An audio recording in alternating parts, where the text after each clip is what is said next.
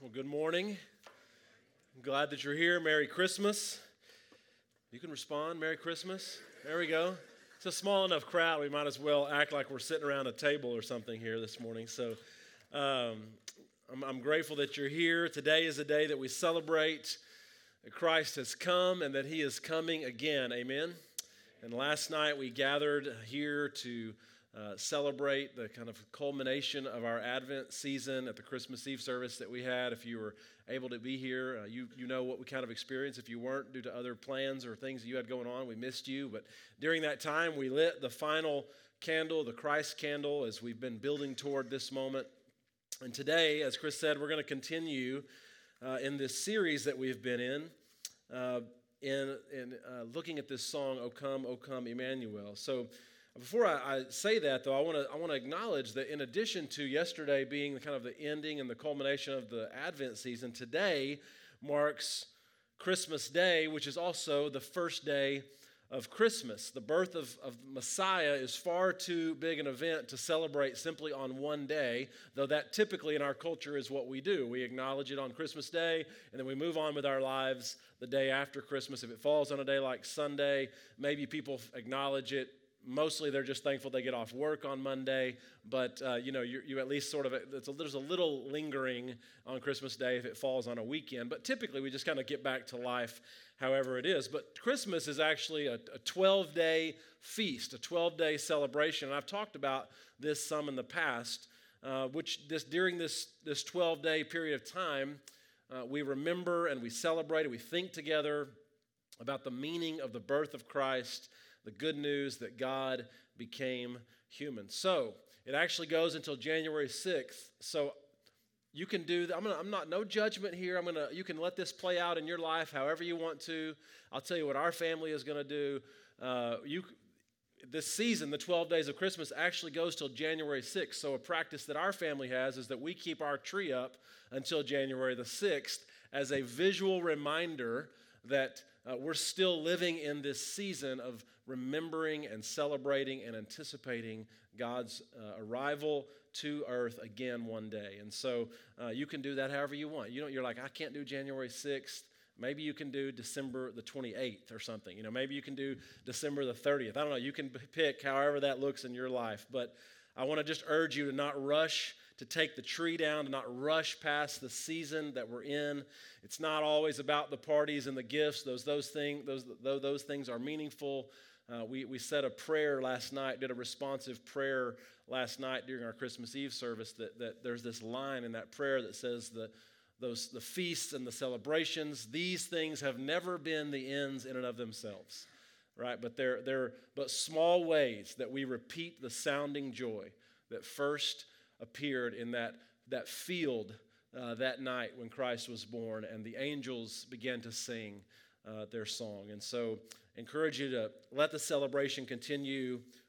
One way we do that is by leaving our tree up. And so you can figure out ways maybe that you do that. I'm going to talk a little bit more about that next Sunday because we'll still be in the 12 days of Christmas period of time uh, next Sunday. But I, the reason that that's important to me, and I want it to be important to you, is that I believe that now more than ever, we need, as God's people, spiritual practices like Advent and like uh, the Christmas season as a part of our lives because we live in a secular age.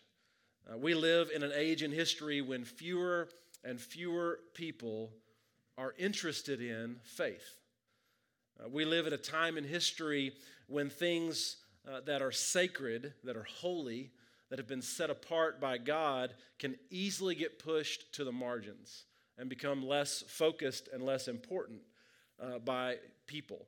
We live in a period of history when, when we, as followers of Jesus, kind of get, can get caught up in this reality, right? And, and we can be tricked into thinking that life is about consuming, that life is about acquiring, that life is about climbing the ladder, moving to the top, um, and and when, instead of it being about serving and giving and loving our neighbor and loving God with all of our heart, soul, mind, and strength. And so I'm just convinced that we need these kinds of practices to help us um, in, in, our pursuit of Jesus Christ and living our lives for Him. So this morning, in an attempt to help uh, us avoid rushing past this season and linger around the story of Jesus coming to earth. We're going to continue this series we've been in looking at uh, this song, O Come, O Come, Emmanuel. Uh, and we're taking a verse, as we have each week, we're taking a verse from this song and thinking about the ways that it both expressed Israel's longing for, for a Messiah and also expresses our longing for God to return one day. And so I want to look again at the verse that we're going to spend some time thinking about this morning. We just sang together. These are the words that you just sang a moment ago. O come, thou rod of Jesse, free, thine own from Satan's tyranny. From depths of hell, thy people save, and give them victory over the grave. This is the verse that we're going to look at today that will sort of anchor our sermon time. And as you see there in the last line of the sermon, we're going to get a little bit of a resurrection theme in this, uh, on, this, on this Christmas day, on this, in this sermon, which I can think as I, as I realize kind of, you know, as Matt Pugh and I kind of planned out this series and we picked this verse for Christmas Day, uh, I, got, I got more and more excited as I began to think about that, and certainly as I began to write the sermon and prepare for the sermon, because we, I'm getting to celebrate and combine two of my favorite themes resurrection and Christmas on the same day. So I hope, I hope that you're ex- as excited as I am about this. This verse is similar to last week's verse in that it's kind of a prayer. Uh, and, and as in the other verses we've looked at each week, uh, a new name for Jesus emerges in this verse of the song uh, the rod of Jesse. This is another name, maybe like some others that we've looked at that maybe you, some of you haven't heard before, you're not familiar with. Uh, this name for Jesus comes from Isaiah chapter 11, which is where we're going to be looking together in just a minute. But you won't see those words, rod of Jesse, uh, in the, the verses that'll be up on the screen because that is similar to the, the, the, word we looked at, the name of Jesus we looked at a few weeks ago, Dayspring. This is King James Version language. And so here in the version we're going to read from the NIV this morning, we'll see the word uh, shoot or branch that will uh, that will pop up. So let's look in Isaiah chapter 11, uh, beginning in verse 1. This is what Isaiah says A shoot will come up from the stump of Jesse, from his roots, a branch will bear fruit. A shoot will come up from the stump of Jesse, from his roots, a branch will bear fruit. Now, I want to stop really quickly there and just talk about a bit about Isaiah. Isaiah was an 8th century prophet, poet, and, and who lived in Jerusalem. And from Isaiah's words, his poems, you might say, we find what we have come to think of as, as Christmas themes. Isaiah was the first prophet to talk about the virgin birth. He was the prophet who talked about a baby whose name will be Emmanuel, God with us. He says in his prophecy that the government will be upon his shoulders and that he will be called Wonderful Counselor, Mighty God, Everlasting Father, and Prince of Peace. All of those, of course, are names for Jesus, right? Our titles for Jesus and our Christmas themes that are given to us by the prophet poet Isaiah. And here in this passage, we see another Christmas theme. Isaiah begins these words with the image of a stump, something that was once a tree and at one time held some hope of becoming a mighty tree has now become a stump. There's no life in it at all. It's not flourishing, it's not doing the thing that it was designed to do, which is producing fruit. And that tree, he says, is the tree of Jesse. Now, we, we often talk about our families. We use language in our conversations about our families uh, around tree. We talk about our family tree, right? And this is a language we use, an image that we use to describe how people are connected. If you're trying to describe how you're related to someone else, you what you're doing is describing your family tree, right? They're the brother of my father, and my father and his dad are related, and they're cut, whatever it is, right? However you're describing that, we use, this language of family tree to describe how we're connected to each other, related to each other. And so Isaiah uses this image to say that there was a, a family tree and a father that was that kind of was the, the you know the patriarch of this tree this family tree was a guy named jesse and jesse as many of you know was the father of david king david and there was a time in israel's history when they thought that david and the kings that would follow after David would fulfill Moses' vision to, to fill the earth with God's righteousness. That was Israel's thought. That was their idea that when, when, God, when they knew that God had anointed David as king, David was Jesse's son, they, they knew that God had made some promises to David, and they thought David and David's descendants would be the kings to fulfill the promise that God would fill the earth with God's righteousness. And, and so D- King David's reign as king of Israel set in motion a new way of living. And, and at first it was going well. They thought that, that things were going well. They, they had hopes, Israel did, that, that David's reign as king would, would bring about a new way of organizing society around the Torah, around the Ten Commandments. And of course, Israel thought this way because God had made some promises to David that one of David's descendants would always sit upon the throne. In 2 Samuel chapter 7, we're not going to look there, but you can go back and look there on your own. God tells David that after David dies, his house and his kingdom will endure forever, that his throne will be established forever. And Israel knew that these kinds of promises had been made to David. And so they had deep hope that, that forever there would be a king on the throne who would take care of them, who would oversee them, who would rule over them. And David, of course, the man after God's own heart, was the first king in this dynasty. And David's son was Solomon. And Solomon started off okay, but by the end of Solomon, we talk a lot about Solomon's wisdom, but by the end of Solomon's life, he, he was not devoted to the Lord. His heart had been turned, scripture says, to other gods. Right? And then after Solomon, his son Rehoboam was king. And Rehoboam was a disaster basically from the beginning. There was a civil war, the kingdom is divided, and from there, following Rehoboam, most of the kings of Judah were terrible. So by the time you get to Isaiah chapter 11, the dynasty, the dynasty of David that Israel thought was going to be the crowning achievement of Israel is a failure. It doesn't happen. It's like, you might say, a tree that was supposed to be a tree that bore fruit, but now it's a stump. It isn't doing the thing that it's supposed to do. It's not producing branches. There's no new growth. It's not bearing fruit. Instead, it's a dead stump. And this picture of a tree stump is supposed to is supposed to kind of give you a sense, give me a sense of just how much of a failure this Davidic dynasty would have been exactly. Just picture, I just want you to, to kind of help us wrap our mind around how, how problematic this would have been for Israel, maybe even insulting this would have been to Israel. To think about this family tree of Jesse now that was supposed to be this great mighty tree that was producing all sorts of strong and mighty kings who would forever sit on the throne. Now they're looking at this tree and they're like, it's just a stump. Something's not lining up exactly here. I thought God made a promise to David, and now, now we don't see this promise being fulfilled. To, to kind of help this make sense, I want you to think about your family tree for just a minute. Right? I want you to think about someone talking about your family tree. This tree that has come with great expectations. And beginning with the very beginning of the family, there was all sorts of hope and promise.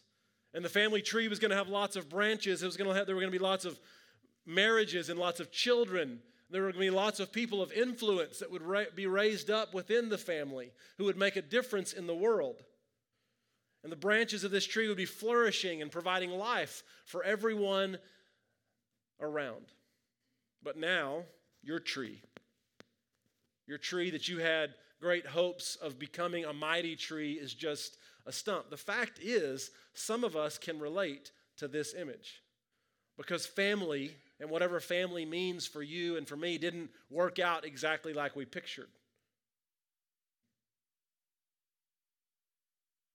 And so by Isaiah's time, you're maybe roughly 250 years since David's reign as king. And so it's really, if you think about it, not all that different from our nation here in America. Right? It's like Isaiah is he's, a, he's imagining, he's reflecting at the beginning stages of a nation. It'd be like you reflecting back on George Washington. And then now you're reflecting on what it is now. And he's and this is what Isaiah is doing. Right? Things started off with a lot of promise and a lot of hope, but now they're nothing more than a stump. But then, as you're imagining this dead stump, Isaiah's prophecy speaks about a marvelous thing happening. This dead and lifeless stump. Isaiah said, The story's not over yet. God will not allow disaster to become the final word. Isaiah says that someday, from Jesse's dead tree stump, he doesn't know when, Isaiah doesn't know when, but someday from that stump, there is going to be this new green shoot that's going to burst off, this, this branch, this rod that's going to burst off of this dead tree stump that will miraculously sprout off from that stump. Can you picture this as you imagine this image that Isaiah is communicating, this picture that he's painting? Can you imagine this, this dead and lifeless, once promising, but now very dead and lifeless stump with this green twig shooting off from one side?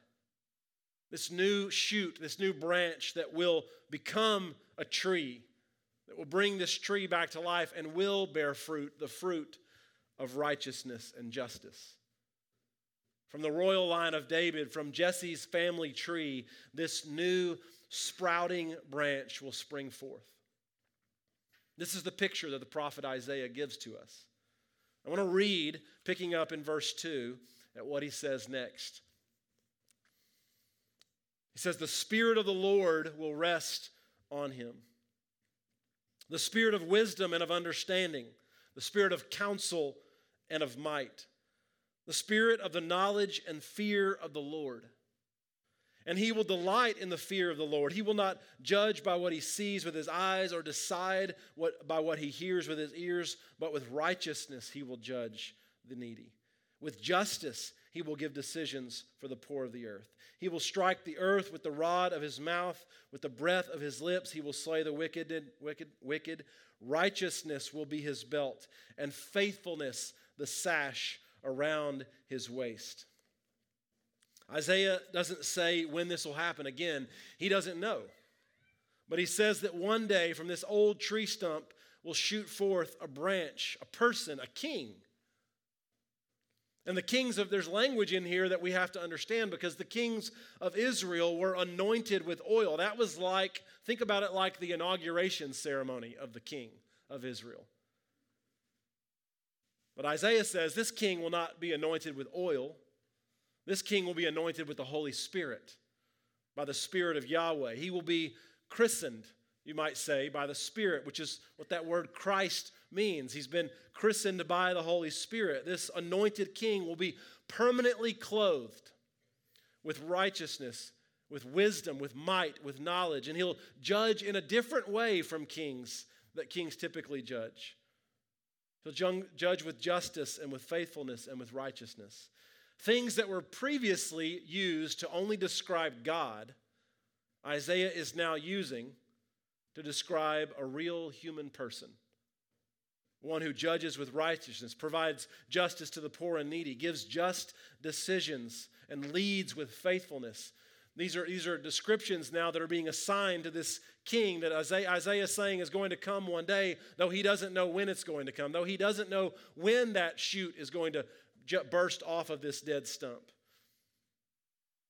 But he says it's going to happen. But he, this is not the only picture that he gives us. He also gives us a glimpse, a really powerful glimpse about what the reign and the rule of this king will look like. Let's pick up in verse 6.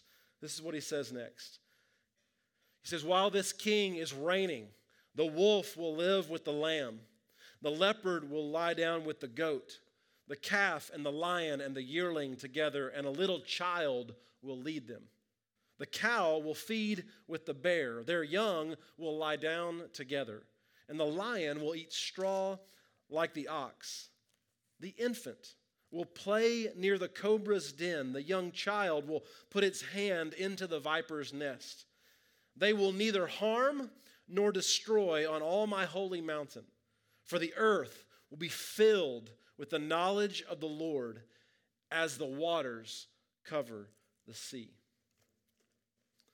So Isaiah is saying a couple of things here. He's doing a couple of things. He's first of all saying that this new reigning king will change the atmosphere so much within his kingdom that animals and humans, all of creation, will now live in harmony in a way that they never have before. So that's one thing that he's saying. But he's also saying, he's also using these animals to talk about humans. What, the way he's talking about animals laying down, you know, interacting and uh, being together is, is a way to talk about human behavior as well. Talking about the harmony of these animals as a way to talk about the harmony that exists, that will exist in the human world. The strong and powerful, you might say it this way, will live together with the weak and powerless. And they'll, they'll be able to do this. This will be able to happen because the weak and the powerless will finally believe that the strong and the powerful are not seeking to devour and dominate them because they'll know that a new king is in charge.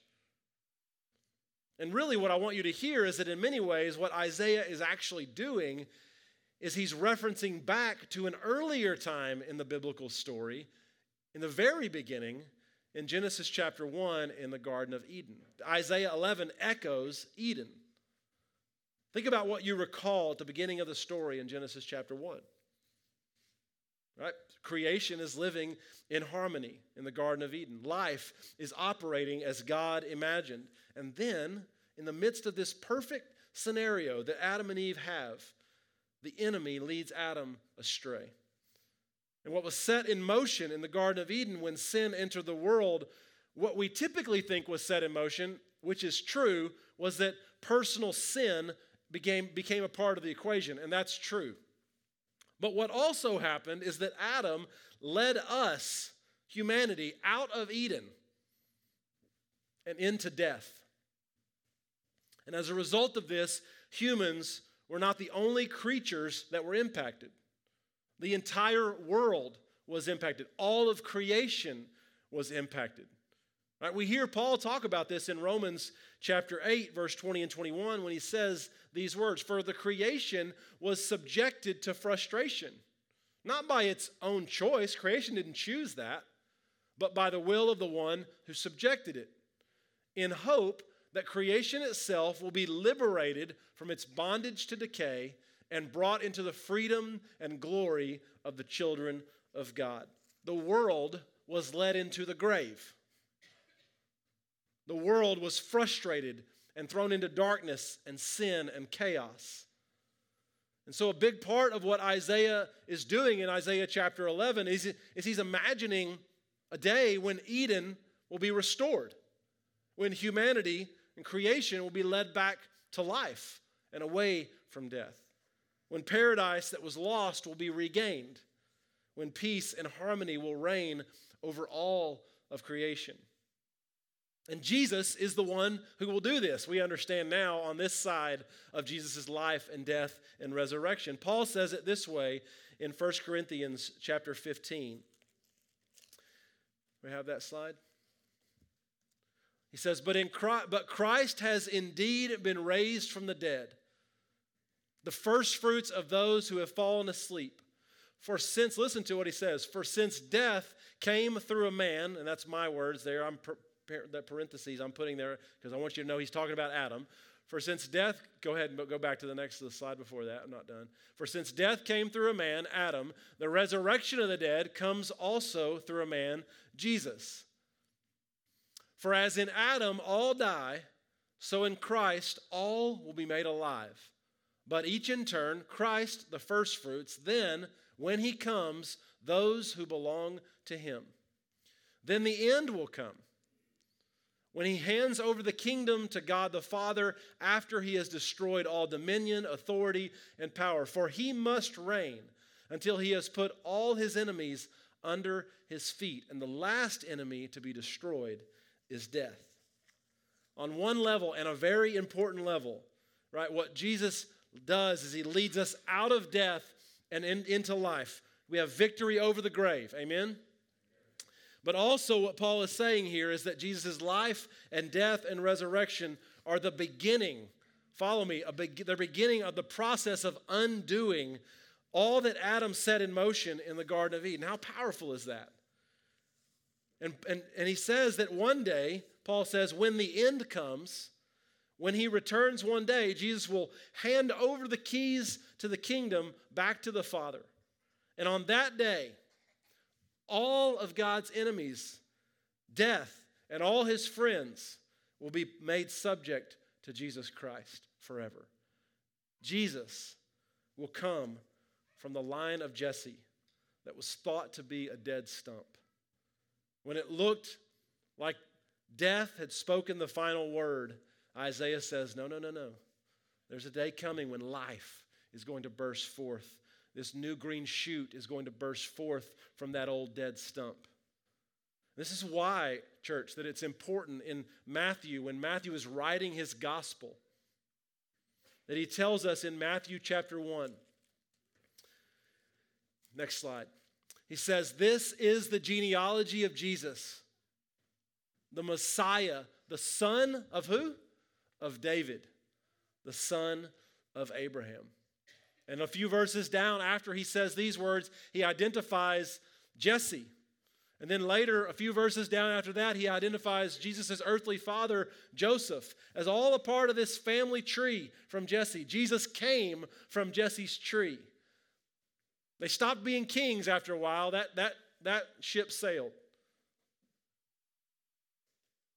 But Matthew wants us to know, it's important to him that we know that when he's when he's telling his story the beginning of his story that we need to know and mostly his original audience was jewish.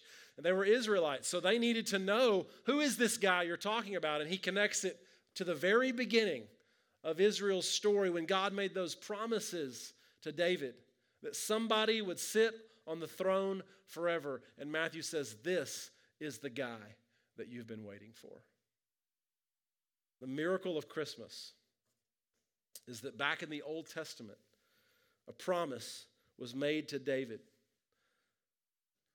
A promise was made to David that he would have a king on the throne forever. But once his line was cut off and that tree became a dead stump, the only way, the only way for that to have happened would be if God fulfilled the promise in a way that David nor anyone in Israel could have ever imagined which is what God did in the most unlikely of ways in sending God to earth as a baby, a baby that would grow up and that would lead people in a way that no king had ever led people before or would ever lead them since. A king that would bring harmony and peace, a king that would bring order and blessing instead of chaos, a king that would provide for us and free us from the tyranny of our enemy, Satan, a king that would bring salvation, or as the song says, free us from the depths of hell, thy people save. A king that would bring life instead of death. True life, eternal life, life that gives us victory over the grave. And because of that, we can, as the song reminds us and invites us to do, rejoice. Rejoice Rejoice, O Israel. Emmanuel, God has come to be with us. Christ has come into the world. And I would even suggest that when we say words like Merry Christmas, that what we are saying, whether we've acknowledged it before this moment or recognized it or known it before this moment or not, from here forward, I hope when you say those words, what you know that you're doing as a follower of Jesus Christ is that you're acknowledging when you say Merry Christmas that you understand that this is what happened in Jesus Christ. That Jesus is the shoot that came from Jesse's tree. Jesus is the, the one that, that brought life when all that seemed possible was death. And so, because of that, you can rejoice. And because of that, we understand we live our lives, friends, as people now who take our cues from our King. Right? This is why we say things like, we live as he lived. We love as he loved. We give our life in the way that he gave his life. We give our stuff away. We share what we own. We take care of those that are in need. We share the good news that life is different now. That Jesus set a kingdom in motion, the likes of which the world had never seen before, and the likes of which no one has experienced before that shoot jumped off of that old dead stump. And we, we love in the way that God has loved us, but we do another thing too. We pray. We pray this prayer that God gave us to pray. Jesus gave us to pray while he was here on earth for God's kingdom to come and for his will to be done. Even when it feels like in our world that death still has a stronghold, that chaos and sin and ugliness and darkness and all the things that you see going on in our world, and you think, where is God in the midst of all this? One of the reasons we pray is because it helps us to remember that it is not our job to change things, it is God's work that will change things. But what God has given us in the prayer that Jesus gave is this, this line for, for your kingdom to come and your will to be done on earth as it is in heaven. And so we can hold on to hope that life will get the last word, even when it seems like death is everywhere around us. This morning, I want to close by saying this prayer together. And so, I want to ask if you would stand with me. and we're going to end this way this morning. And of course, if you have any needs that you want to make known, we'd love to pray with you and for you. Uh, and I want to ask uh, as, as, we, as we pray that we just take just a moment and just think again about the day that we, are, that we have together. As Ray reminded us a minute ago, it doesn't happen very often that Christmas falls on a Sunday. It was important that we gathered today, even though we gathered last night, so we can be reminded again of the significance of this, this season that we are all living in. And we can be reminded again that we are God's people in a world that often fails to recognize God. And so I want to I'm going to say the words in white. I'm going to ask all of us to say the words in yellow together. Let's pray this prayer as we conclude and then we'll sing one more song and be closed in our shepherd's prayer. Our Father in heaven, hallowed be your name. Your kingdom come, your will be done on earth as it is in heaven. Give us today our daily bread, and forgive us our debts as we forgive our debtors. Lead us not into temptation, but deliver us from the evil one. For yours is the kingdom and the power and the glory forever. Amen. Let's sing together.